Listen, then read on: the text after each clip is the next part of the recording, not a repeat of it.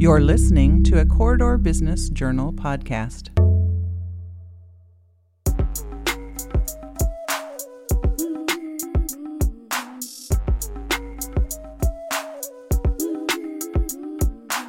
It's time for straight talk about diversity, frank questions, honest answers, and real insights. It's Diversity Straight Up with your co-hosts Sadaka Bodka and Anthony Arrington. Diversity Straight Up is a Corridor Business Journal podcast brought to you by the City of Cedar Rapids, Collins Aerospace, and Alliant Energy.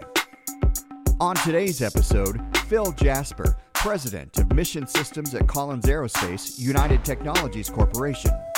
Someone from the audience came up to me and introduced themselves, and they asked where I was from. And I said I was from Iowa.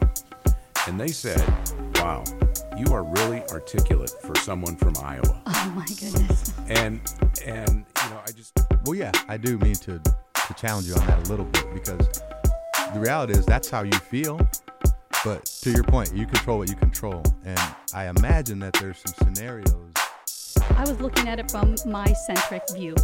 And so I've developed my cultural competency over the years that I realized that I need to recognize that uh, they're wishing me good spirits. We'll be right back.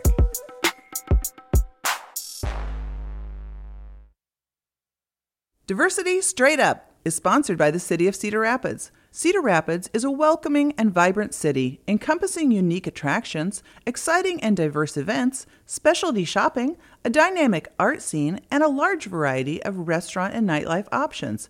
You'll find that Cedar Rapids offers one of the best places to live, work, and play in the Midwest. At Collins Aerospace, we believe that fostering an inclusive environment makes our employees feel valued.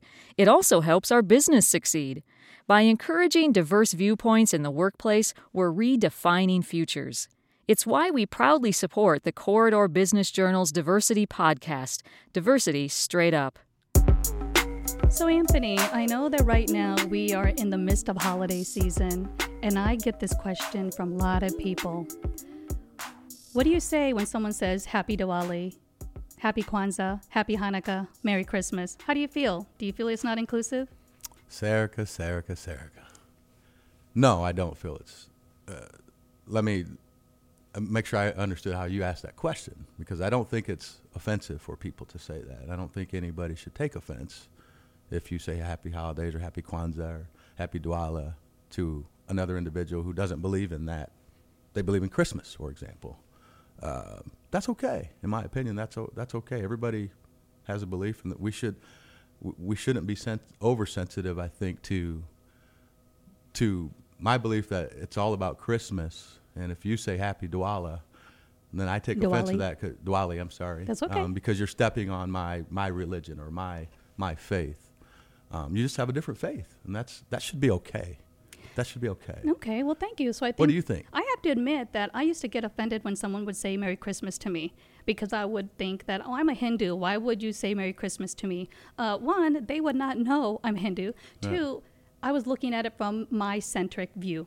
And so I've developed my cultural competency over the years that I realized that I need to recognize yeah. that um, they're wishing me good That's spirits. That's interesting. I learned something new about you. You did? I didn't know that. I can see that. You, it's funny, it, it, upbringing, the way you're brought up, maybe background, because it, quite honestly, I'll be very honest, until probably three or four years ago when this debate started about Christmas versus Kwanzaa versus, well, I it was, I didn't even know, really, it was a big deal. I, it never really resonated to me that that was such a sensitive topic until I started hearing about it in the news, and it just never crossed my mind. And I was never raised to think about it that way. Yes, well, in our workplaces, yeah. we are... really informed to say happy holidays. Yeah. And so it's almost collectively trying to indicate that. Yeah. It's just an interesting topic, and yeah. I think that it was really relevant, and yeah. uh, we can spend hours on it. We but could. We have a very exciting show today we with do. an amazing guest. Phil Jasper, who's President of Mission Systems at Collins Aerospace and United Technologies Corporation. So we are so glad to have you, Phil. Welcome to the show today. Thank you. Well, let me share a little bit more about Phil. In his role as a president of Mission Systems at Collins Aerospace United Technologies Corporation, he is responsible for delivering military, government, and civil solutions to help customers worldwide safely and successfully complete their most complex missions.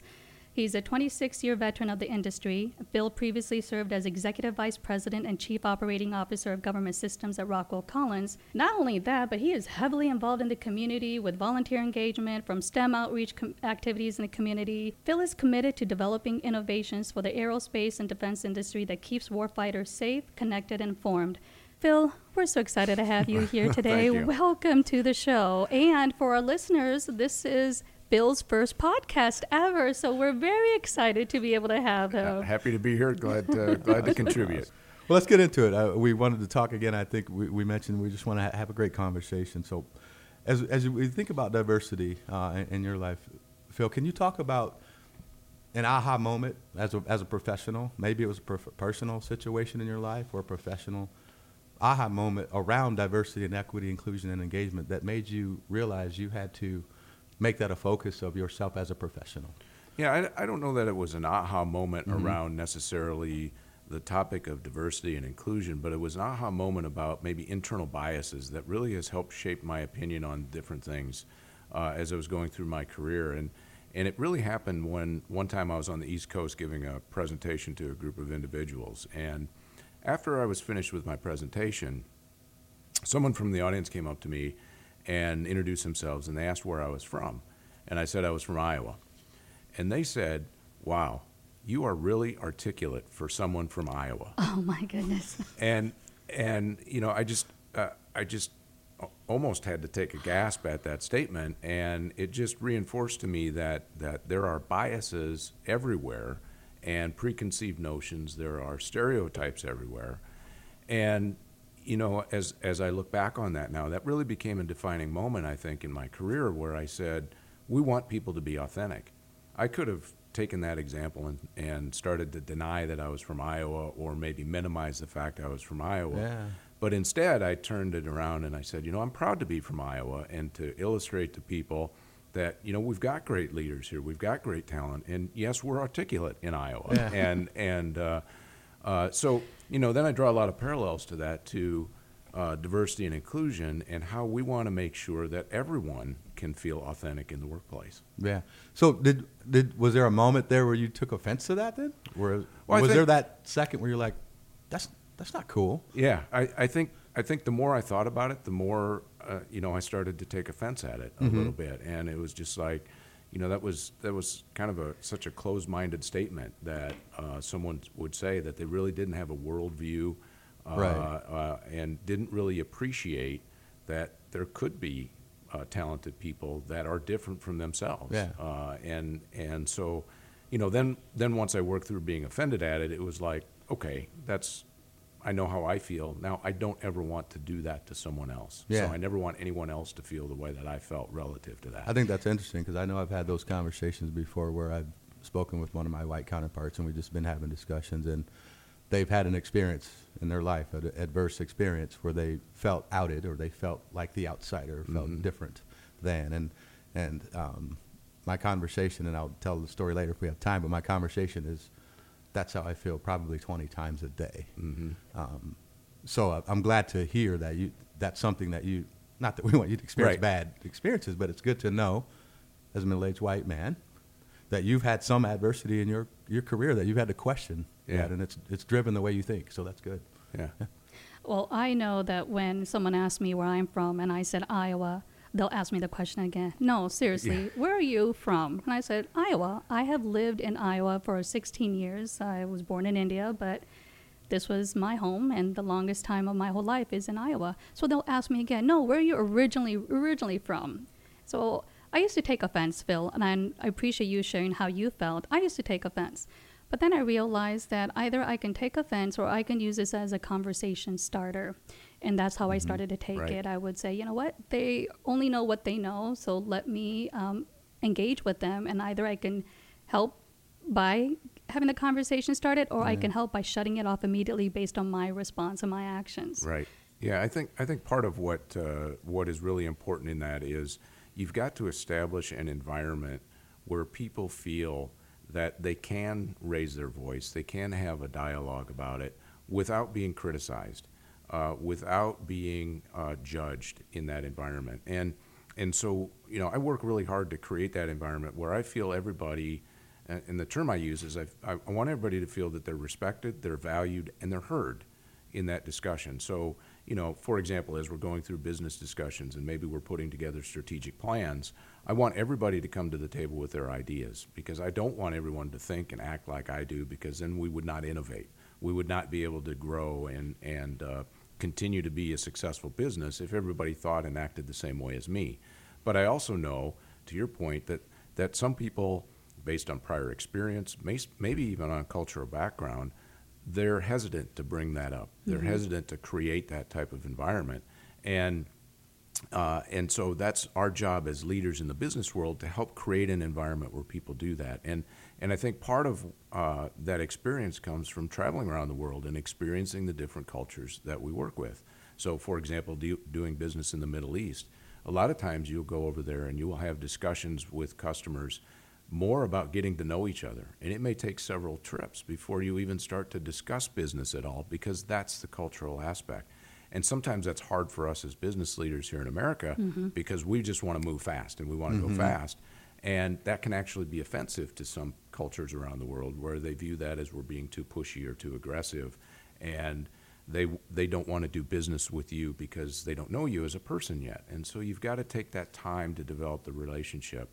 And And you really need to be sensitive to what, you know, trying to understand what are the backgrounds, what are the experiences of the teams, of the people that we're working with, and really try to create that environment of where people feel that they can get to know you and make them comfortable that, you know what, it, it, it is okay to bring up different ideas occasionally and yeah. talk about various topics. That's interesting. It's a nice segue, because you, you mentioned that in business and business development, especially in traveling the world, it takes several meetings just to, because you're getting to know the person and the culture.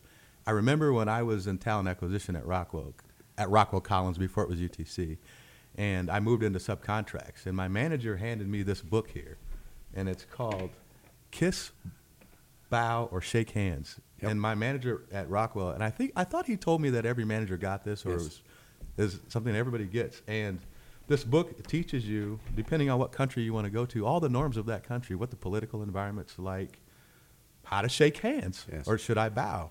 Should I drink the vodka or not? Yes. um, there's, it's literally in this book. And so is this, talk about your preparation when you travel. You've been around the world enough times, you probably know a lot of the norms, but places you don't go to, what's your what's your method? Well, my method, my method is actually I use that book. I have oh. that I have that on my bookcase book in my office uh, that I that I refer to when I go to a, a, a different country. Even if I've been there before or several times, I always use that as a reference to uh, to just refresh myself, right. uh, because there are certain customs uh, and and certain things that people in other cultures either like or maybe would become offended by, and right. I, I need to be I want to be sensitive to that as mm-hmm. I as I go throughout my travels. The other thing that I really try to do when I travel internationally, uh, and it's not always easy to do based on the, the the tyranny of our schedules sometimes, but I always try to carve out a little bit of time to to experience some part of the culture uh, of the area, the region where I'm going. So, you know, for example, one time uh, when I was in the Middle East, uh, I had a little bit of extra time, and I made sure that I went to the Grand Mosque to witness prayers, uh, the call to prayers and prayers in um, in Abu Dhabi, uh, just to experience that culture, so I could get a little bit better feel for what our customers uh, and even our employees in that region experience, uh, so that I feel that that just gives me a better appreciation for uh, the diversity that we've got in our organization and respect for the various cultures, to understand a little bit more about how they work and what's important to them. I think uh, that is a great uh, tip that you've been able to provide to our listeners, is how do you enhance your cultural competency? You travel around the world, so by default people sometimes say, well, I don't have the opportunity to travel around the world, or my business is not um, global in the sense that it doesn't have multiple facilities around the globe. But our backyards are global, and the reality is you indicated that you wanted to get exposed in terms of how others pray, and so you took it upon yourself to get exposed to that, and you consciously made that choice. How can you help inspire others, other leaders, even within your own organization, to continue to enhance their cultural competency? You know, one of the things that I like to say in the organization is, um, you know, diversity is a fact. and inclusion is a choice. We live in a diverse world. We have a diverse workforce. We can choose to include people or or not include people uh, as as a part of all of the activities that, uh, throughout the course of our business day. And and part of including those people is, uh, or, or including everyone, is to understand a little bit more. So that can be getting involved in activities. Uh, so, for example, within Collins Aerospace, we have employee resource groups. Mm-hmm. Uh, and, and I'm a firm believer I need to lead by example, uh, you know, not just lead by example, but because it's important to me. So I'm the executive sponsor of our Latino employee network uh, here in Cedar Rapids. I'm the executive sponsor uh, of our African American Professional Forum in Richardson, Texas, for example. And so uh, that's a way for me to get involved. Uh, you know, when they have the Latino Festival, for example, here in Cedar Rapids, I always make a point of going down, uh, taking my family there to experience the culture.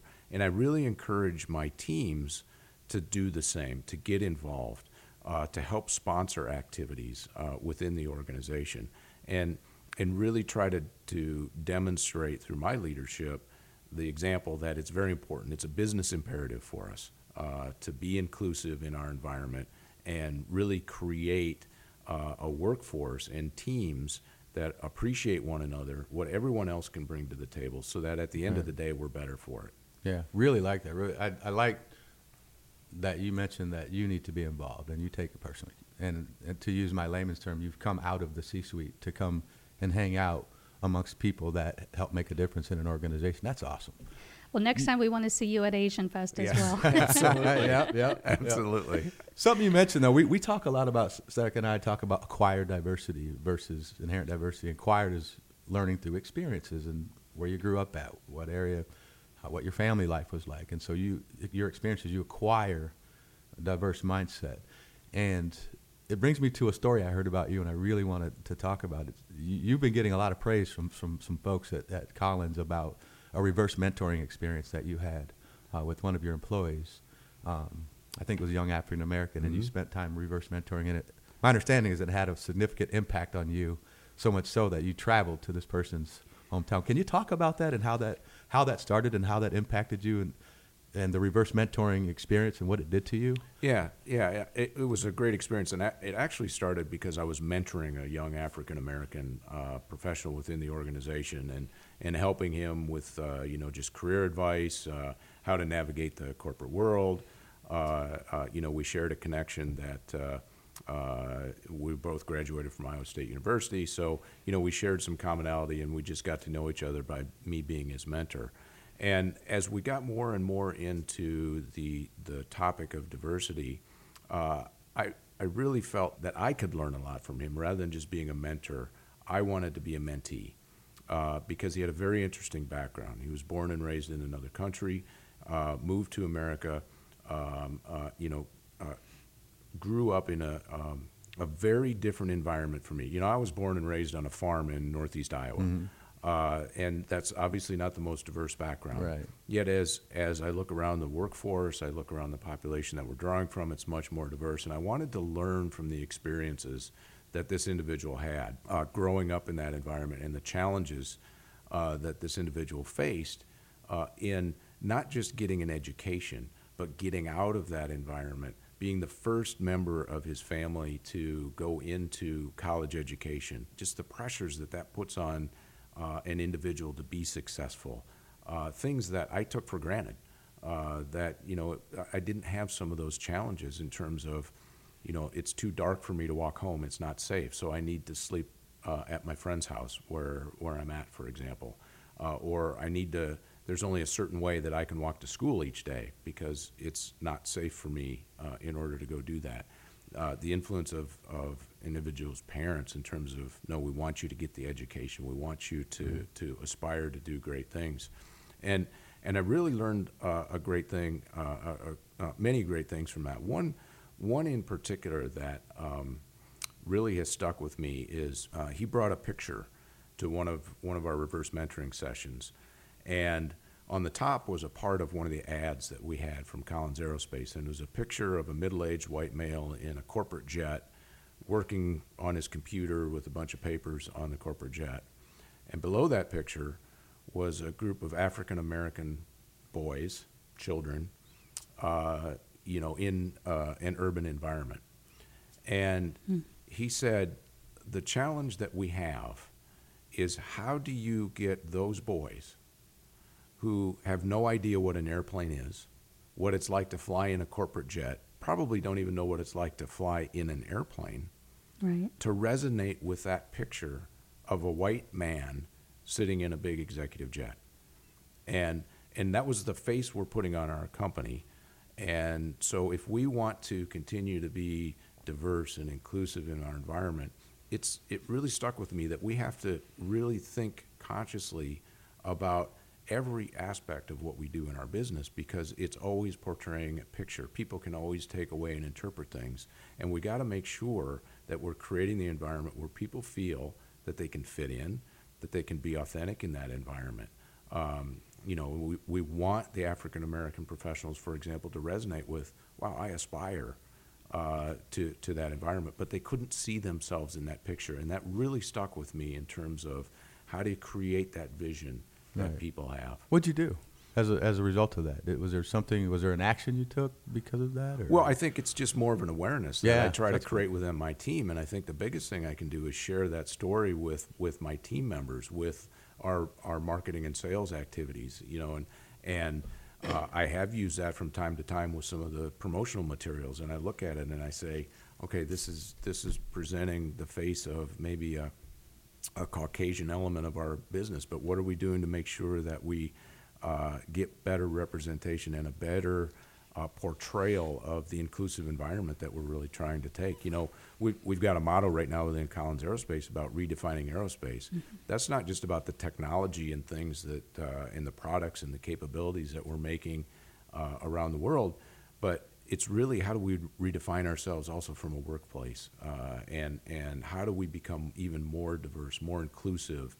Uh, and the great thing about Collins Aerospace is we're a bigger organization now. We've got so many better, so so so many more uh, best practices and opportunities for us to draw from a much broader base that we can we can really explore and leverage now to, to continue down that journey. Awesome. Alliant Energy is a place where I can create the future, where my skills, creativity, and new ideas make a better tomorrow.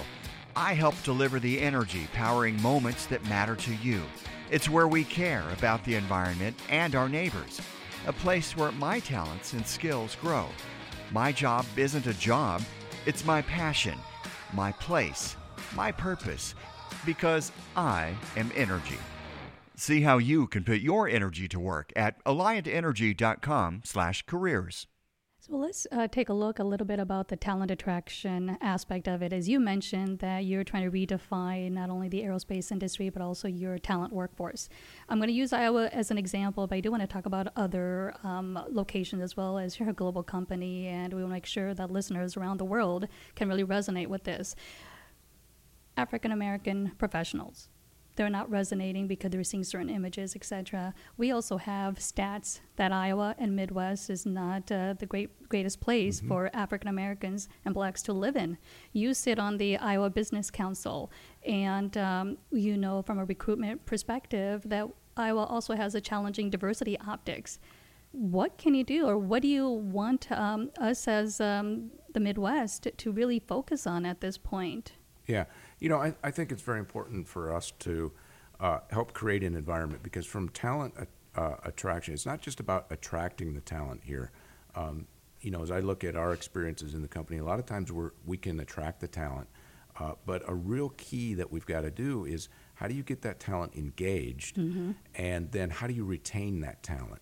Uh, and, and you know, sometimes uh, it's different based on the demographics that you're you're recruiting from. I mean, you've you've identified that the African American uh, population in Iowa is not that great. So, what steps can we take as a company to help engage and create the community? That's why we're doing things like employee resource groups within our company to help at least establish a community within our cities and regions from a work environment where people can connect and hopefully start sharing some uh, common bonds, some common uh, uh, pictures to. Uh, in order to stay connected with one another, to help build a community. Uh, you know, similar, similarly, activities that we've got going on around uh, STEM uh, activities, getting people engaged uh, earlier on in their careers, um, and and I think continuing to advocate as they go through the educational system. So, you know, I still am active at Iowa State University, sitting on uh, uh, uh, Industrial Advisory Council for the College of Engineering. And when I'm on campus, I make a, a real effort to sit down with the diverse engineering students to talk to them about careers in Iowa uh, and the opportunities that are available for them uh, to stay here in the state and continue to contribute, uh, to be engaged. Uh, and, and, you know, at the end of the day, it really is about not just attracting, but engaging them. Uh, because, you know, a lot of studies show that if you have if you have an inclusive workforce, uh, the people are engaged, and that engagement's going to lead to the innovation that goes forward. Well, I am glad you talk about engagement, because sometimes this industry is really focused on equity, diversity, inclusion, and I always say, where's the engagement? Because the engagement, especially with high levels of disengagement, globally we're looking at, what, eighty-some percent? So how do you work on engagement, and how do you leverage diversity as an asset in some of your other global locations? Can you share a little bit what some of the struggles you've experienced? Um, I know the U S, because it is uh, a country full of immigrants, not all your countries um, look like America. So what are some of their challenges um, in some of the other countries that um, Collins or U T C has experienced? Yeah, you know, as uh, I, I keep going back as, as I uh, look at that around the world is, I, I keep going back to my earlier statement that diversity is a fact. Diversity is everywhere in the world, right? And it really comes down to inclusion. And uh, uh, and that's something that all of us can do around the world to get our workforce in, uh, to feel included, to feel engaged. But that's where you need to maybe tailor your approach based on what region of the world or what region of the country that you're dealing with, for example. So, you know, for example, in Texas is, is more diverse than Iowa is. So some of your approaches in terms of engaging talent uh, will take uh, will, will be a little different there. Similarly in Europe, uh, different ways to engage the talent, to include that talent. And again, it's not just um, ethnic or cultural diversity, but it's also the talent, the background, the experiences people have had, and being able to include them. And that's uh, you know that's one of the great things that we do Uh, around the around the globe with our company, is we really try to draw upon those experiences and get people to uh, connect with one another, share those experiences, and and really build upon that. And and as I found as I've gone around the world, you know, my facilities in the U K, they have they have different needs than the facilities in France, for example, mm-hmm. uh, and different approaches to to different things. There's no right or wrong in that environment.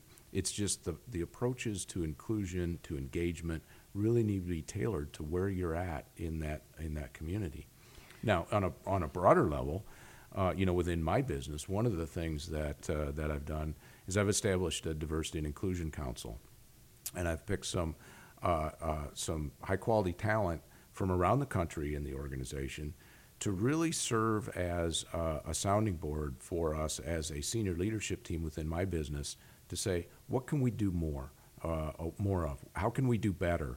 Uh, what are some roadblocks to us really unlocking the full potential and engagement in the organization uh, to make sure that we're doing everything we can so people feel respected, valued, and heard? That's awesome. Uh, that group that you started, the Leadership Diversity Council within within Collins, is was that a Phil Jasper idea?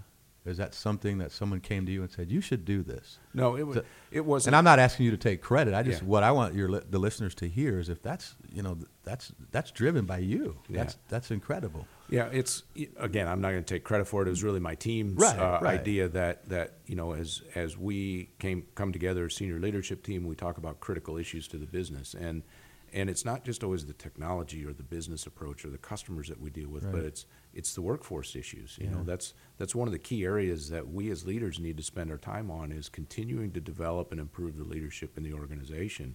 And, and uh, you know, obviously we need to increase the diversity in the organization, the inclusion in our organization. And so it was really us saying, what can we do different uh, from that standpoint to bring more thought to the table? And it's not just all of us doing it. Mm-hmm. But it's an independent group that's actually living and experiencing this throughout the country. Yes. Uh, and so we're just at the very beginning stages of that council's work, um, but there's a lot of excitement around that right now. And, and I tell you what, it's very engaging for those employees as well because they feel it's an opportunity right. uh, to really uh, uh, have a sounding board for, here's some things that we think of that, that uh, uh, or that we're experiencing that we want you to be aware of. Can yeah. you share a little bit more about what some of those uh, issues or what some of those challenges are coming out in the early phases? You just mentioned that they indicated we're experiencing this. Are you able to share with our listeners what some things are bubbling up right now? Well, I would say that right now they're, you know, they're still in the formative stages okay. of those things. But I think, um, you know, part of that discovery process is, uh, you know, activities like that continue to highlight that all of us have unconscious bias uh, in our systems. And I think one of the things I'm looking forward to coming out of this group as well is indications of, are they seeing that in the organization? Are we making progress trying to knock down some of that, or at least create awareness within the organization right. that people have unconscious biases. We all do. Everyone. And, and so then what can we do about that to make sure that those don't get in the way of us being successful? Well, you know, it was something that uh, we had a conversation yesterday about unconscious bias, how um, we've had some people say, oh, I'm so done with it. We've hear, been hearing it all the time.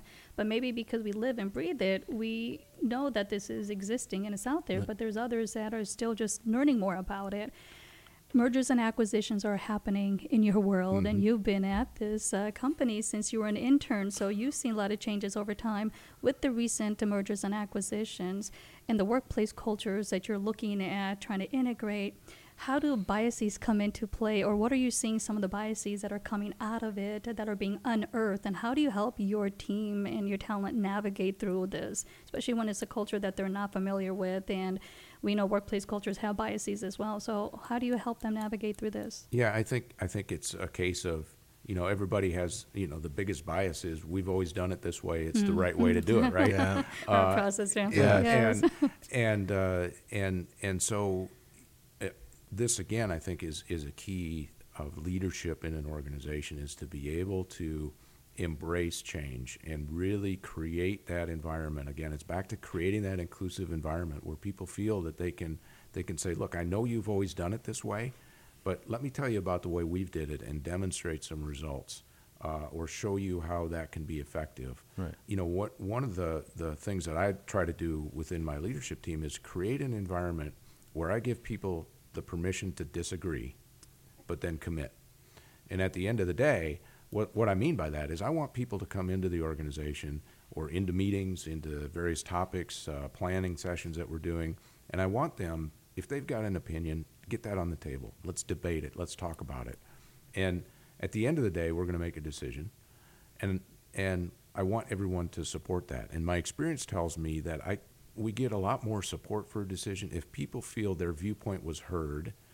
And even at the end of the day, if the decision doesn't go the way they necessarily wanted it to, if they feel they were included and they were heard in that decision-making process, they're going to be much more likely to support that business decision going forward. Right. Uh, because they can go out and they can say, yeah, I, I had input to that. Maybe it's not the way I would have necessarily done it, but I had input, and right. I know they took that into account. Yeah, I want to expand on that, the M and A uh, experience a, a bit, because often, I shouldn't say often, but in my experience, what I've seen, usually when you when you start seeing a merger and acquisition, suddenly something gets starts getting cut. We start watching the budget. We start watching the money. Sometimes initiatives get cut or put to the side because they're feel less valued. Um, when it comes to diversity and equity, inclusion, engagement initiatives, have you experienced that either at Collins or, or some of the subsidiaries where, as a result of the merger, this diversity initiative, we're going to put this on hold, or we're going to uh, not do this or cut this out? Have you seen that? Not at all. Cool. Uh, in fact, I've seen just the opposite of that uh, in the organization. Uh, there, there's even a greater commitment to uh, diversity, Good. inclusion, uh, uh, and and uh, all of the activities wrapped around that. Uh, and, and as I mentioned earlier, now that we're part of a bigger organization, we have so many more resources to draw upon mm-hmm. uh, in the organization. So, no, I, I, I've seen actually just the opposite, where the, the corporation is actually saying we need to do more uh, again. And, and uh, I think it's all a part of we want to redefine ourselves as a business. We mm-hmm. are a brand new business. We're a year old now. Uh, and we want to redefine the way we do business, and, and a big, big part of that is the activities that we've got going around the, the topic of diversity, inclusion, yeah. engagement. Awesome. So with uh, United Technologies Corporation and merger with Raytheon, that's going to make you the second largest after Boeing.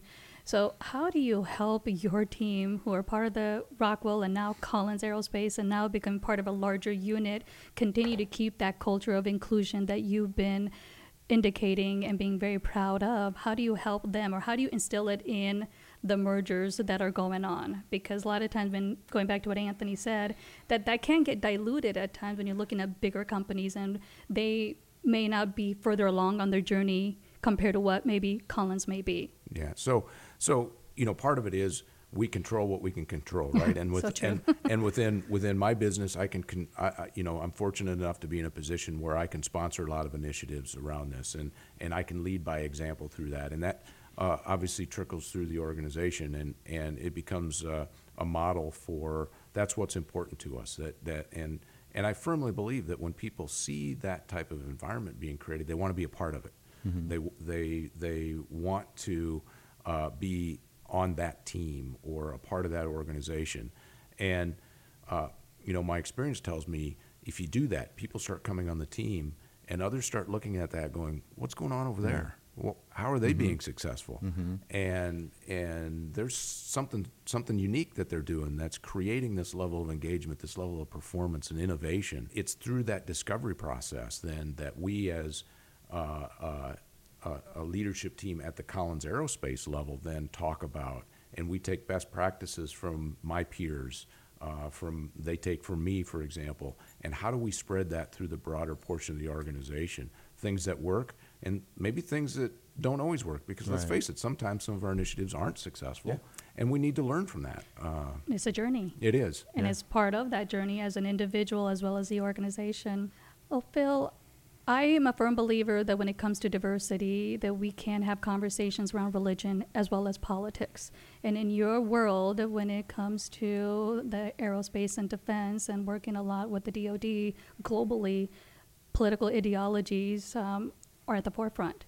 Can you share how you are able to get through the landmines, to say, th- I guess? Um, how do you Na- how do you navigate that. the landmines? Yeah. Because we know that this is hot topic, not just here, but around the world when it comes to political ideologies. And you have a lot of countries that you work with and different laws that could also impact your work around diversity. Yeah, you know, the the the the way I look at it in the organization is is I try to keep people focused on uh, the fact that governments don't move fast, right?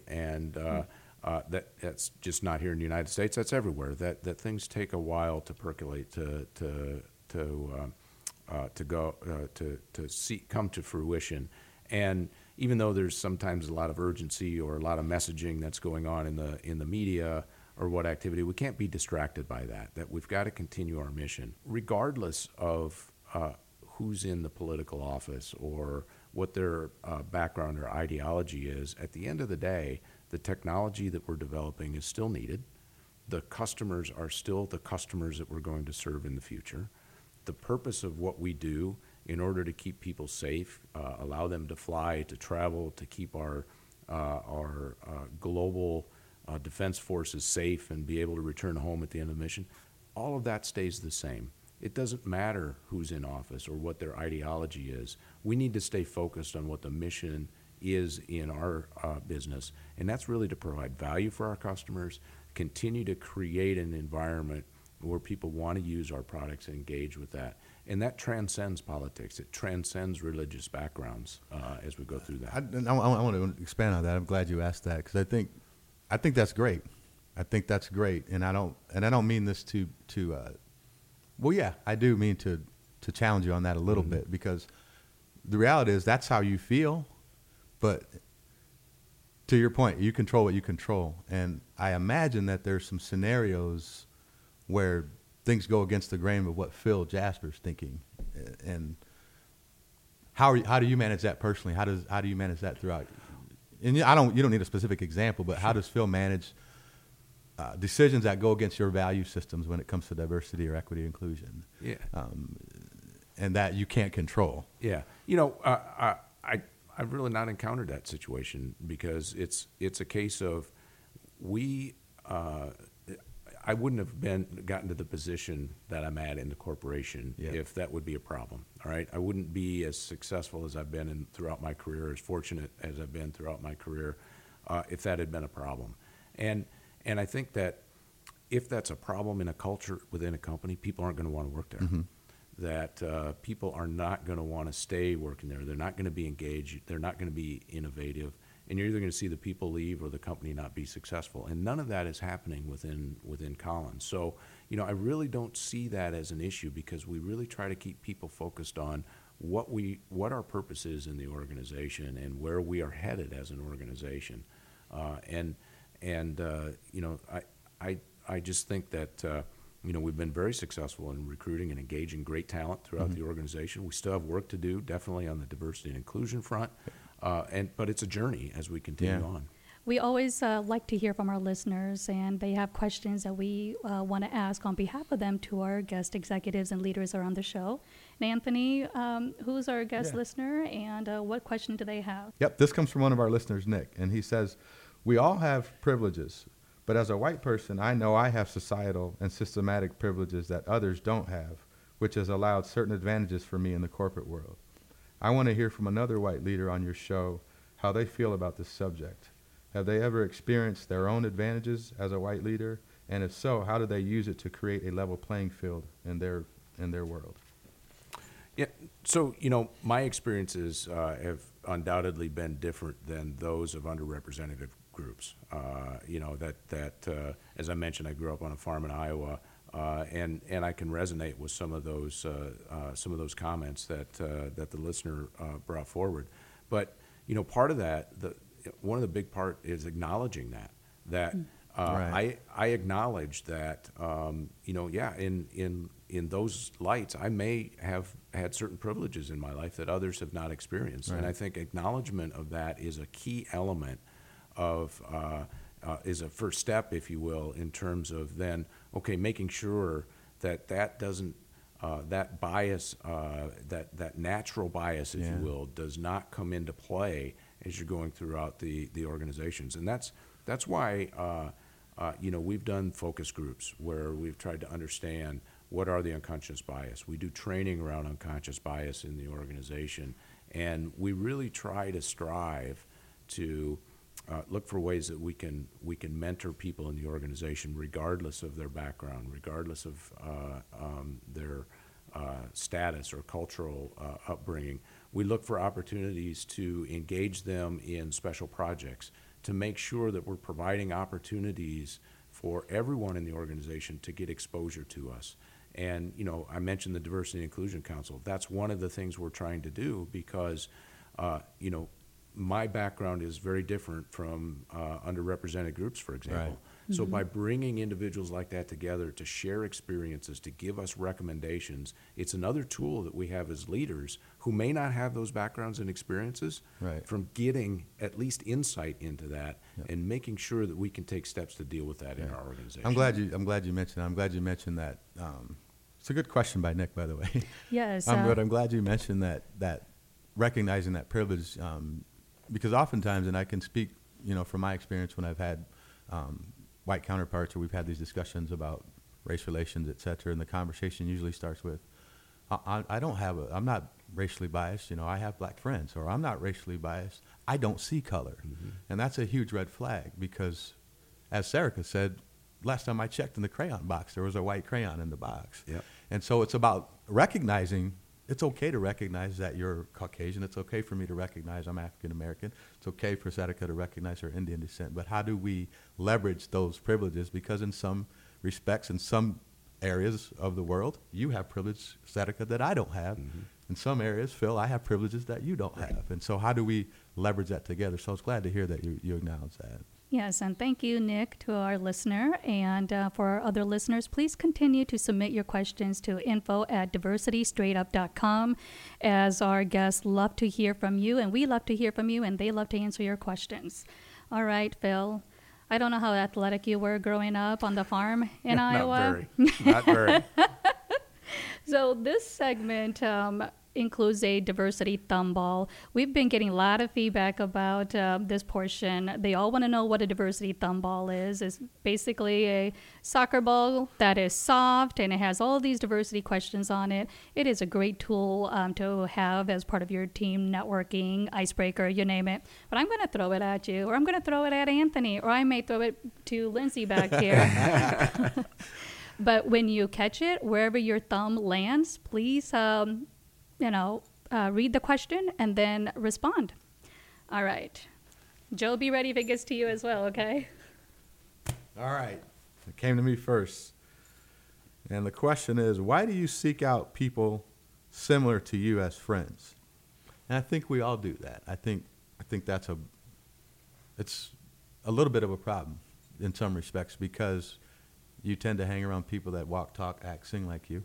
And as a leader, somebody in the workforce, that can affect your decision-making in terms of how you hire and fire. And so I think that's, um, you seek people out because it's human nature, but it's not always the right thing to do. Right. That's what we call affinity bias. Mm-hmm. Yep. Absolutely. All right. Ready? Ready? Ball's going. Uh, that was a good throw. Yeah. Good catch by Phil. You made him reach for that one. How do you respond to jokes that are demeaning or derogatory? Um, you know, I think it, uh, that's that's a really good question, and, and it's something uh, all all people need to uh, uh, to get comfortable with, and, and immediately you need to say uh, something to the effect of, you know, look, I don't believe that's appropriate, or or you know, let's uh, let's not talk about that right now. You, you have to step in right away, because if you don't, if you wait to address it maybe offline with the individual, it creates the perception that you're okay with it. And so you have to address it head on. You've got to talk about it right away. But you have to do it in a way that's non-threatening, because yeah. Yeah. it might be that the individual doesn't even realize that they've done that. That's right. Uh, and, and so, you know, but you want to point out to them, look, that's really not an appropriate discussion or an appropriate joke uh, for this type of environment. And. Yeah. Uh, because it is a direct reflection on all of us. Yeah. If we just sit quietly by, even if we're offended by that and don't yeah. say anything, it's a reflection yeah. on all of us. And I think it's important that we all speak up in that environment. Yeah. There's a C E O, there's a pretty well-known C E O in this community that uh, um, that I lean on quite a bit, and we we talk about this. And he, he he tells me a lot about the man he used to be, and how those things he used to let slide and he doesn't anymore. Right. Um, and it's a conscious decision he's made, and he knows that it's. It could be at the the uh, conflict of some of his friendships right. in the business world. But yeah. um, it's a conscious decision he's made um, to make a difference from yeah. that. He, we call them water cooler conversations. Exactly yeah. right. So yeah. Awesome. All right, my turn? All right. Oh, an instance when someone went out of their way to make you feel included. Don't I do that every day, Erica? Yes, you do, Anthony. This is an interesting one. Why am I getting stumped with this one, though? Don't know. Do you not feel included? Well, there is a thing about being included and then actually feeling engaged. I get included all the time, it seems as if, whether it's being included in a meeting or being invited to an event.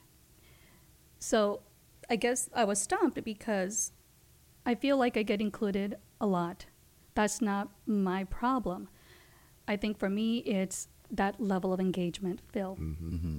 And that's why with this industry, when we talk about equity, diversity, inclusion, they're missing the mark when they don't have engagement as part of yes. that. Because I can be in a meeting, but if the ambiance is not lending itself for me to be able to really share my thoughts, and I am there because I'm going to be a representative of a department, then I'm included, but I don't feel as if I can share my opinion, my input, my feedback. So I am mentally disengaged. So for me, the hard part is the engagement. The inclusion is the easier part. Good answer. Wow, that one stumped me. Awesome. Well, Phil, is there anything else as we as we wrap up uh, the show here? We had a great, this has been a lively conversation. I've been, it's been great. It's been I can't very, wait to hear it. Yeah, it's been a very inspirational yeah. one. Anything that you wanted to, to, to talk about, any questions that you wanted to answer or issues you wanted to address that we haven't brought up today that is, are important to you or, or Collins? No, I, I wouldn't say uh, issues. You know, I, I think I think the uh, probably the one topic that I'd, I want to make sure I would come back to is the whole issue of how engagement can create innovation, and and how inclusion, diversity and inclusion activities can make a business difference for us. Uh, you know, obviously that's important for me as a business leader in the organization, and and you know, I've seen that firsthand where we've had a customer for years, twelve, fifteen years of my career. This customer was never happy, and it just became almost an inside joke that, uh, you know, as a rite of passage to become a leader in the organization, you had to deal with this customer uh, because they were difficult, very demanding, and we were never going to satisfy them anyway. And um, uh, uh, until one time we put a diverse leader over this organization, and within two years, uh, this customer was completely satisfied with our performance. This leader had done something that no other leader had been able to do with this particular customer. And it wasn't just with the customer, but it was with the team that was supporting the customer to build that level of engagement, to build that environment where we said, you know what, we can make a difference and we are going to change this. And, uh, uh, you know, following uh, that time, I went to meet with this customer expecting that it was gonna, going to be the usual, uh, you know, here's what you're doing wrong type of thing. And the customer just essentially pushed away from the table and said, uh, we don't have any issues with you. Huh. Um, what do you want to talk about? So it was, That's it was cool. refreshing. Yeah. Uh, so, well, I'm interested, I'm sure our listeners are as well. What did this individual do different than all the other leaders uh, previously to them try to do? Anything particular that you can share? Well, I think I think they just came in with a very different perspective to say this is not an intractable problem. Uh, it's it, um, uh, you know, we, and and I think this person from their background came in and said, you know, it's not always them. There's mm. there's some us in here too gotcha. in this and relationship. And that person could say that. Yeah, they and acknowledged this person, it. This person acknowledged that, you know, there's some of us in this problem. So before we can talk about them, let's start talking about what we need to do to fix ourselves. And then once we do that, then that's going to help engage us better with the customer. That's a great story. It's very that, interesting, very yeah, fascinating. That's a great story. Well, um, I love for our guests to be able to provide tips to our listeners. So based on your equity, diversity, inclusion, and engagement journey, what two pieces of advice would you share with our listeners to help them on their journey to continue to enhance their global leadership skills? Because at the end of the day, that is exactly what we're talking about. I, w- I would say that it starts with leadership. And that doesn't necessarily have to mean senior, senior leadership, but it starts with everyone is a leader and everyone can have an, influ- in, an influence on uh, what happens on a day-to-day basis and whether people feel engaged, whether they can feel authentic in that environment or not. And so I would say it starts with leadership, and part of that is the second thing is the, the leaders, all of us, need to create an environment where people feel that they can be respected, they can be valued, they can be heard uh, in that environment, regardless of their background, regardless of their experience base. Uh, those are two really critical things that I think if all of us could do, Uh, you know, not just the business world, but our communities, our state, our, our, you know, our country, our world would be a much better place. Well, thank you so much, Phil. We have enjoyed um, your time here. If our listeners want to know more about uh, your company, where can they go to access that information? Can you share the website with them? Collins Aerospace dot com. So uh, all kinds of information about our company, our leadership, what we do, and uh, and how we do it. Good deal. Good deal. Well, thank you for your time. And I'm going to say again, I enjoyed hearing the reverse mentoring story. I've been waiting on that. So thank you. It, and it turned out the way I thought. It was yeah. an inspiring thing for you. And so we appreciate you giving of yourself today outside of just being Phil Jasper, the, the, the president. Uh, we appreciated you talking to us as Phil Jasper, the man. So thank you. My pleasure. That. Very thank important you. topic. Thank, thank you. you. Thank you. Thank you to our listeners, as we wouldn't be here without your support. Help us grow our subscriber base by sharing our show with others. Love this episode of Diversity Straight Up? Then head over to the most popular podcast audio platforms to subscribe, rate, and review us. And check out our other episodes while you're there. Catch us on our next episode of Diversity Straight Up, which drops monthly. We'd love to hear from you. Hit us up and send your questions, comments, and suggestions to info at diversity straight up dot com. C B J's Diversity Straight Up is brought to you by Collins Aerospace, City of Cedar Rapids, and Alliant Energy. It was produced by Joe Coffey of Coffee Grande Studios. Remember, wherever you live, work, and play, our backyards are increasingly global. It's not enough to simply be a leader. Be a global leader by leveraging diversity with equity, inclusion, and engagement. And share your journey. This may empower others to be bold change agents. Be courageous. Be authentic. Be vulnerable. Diversity straight up. Keeping it real.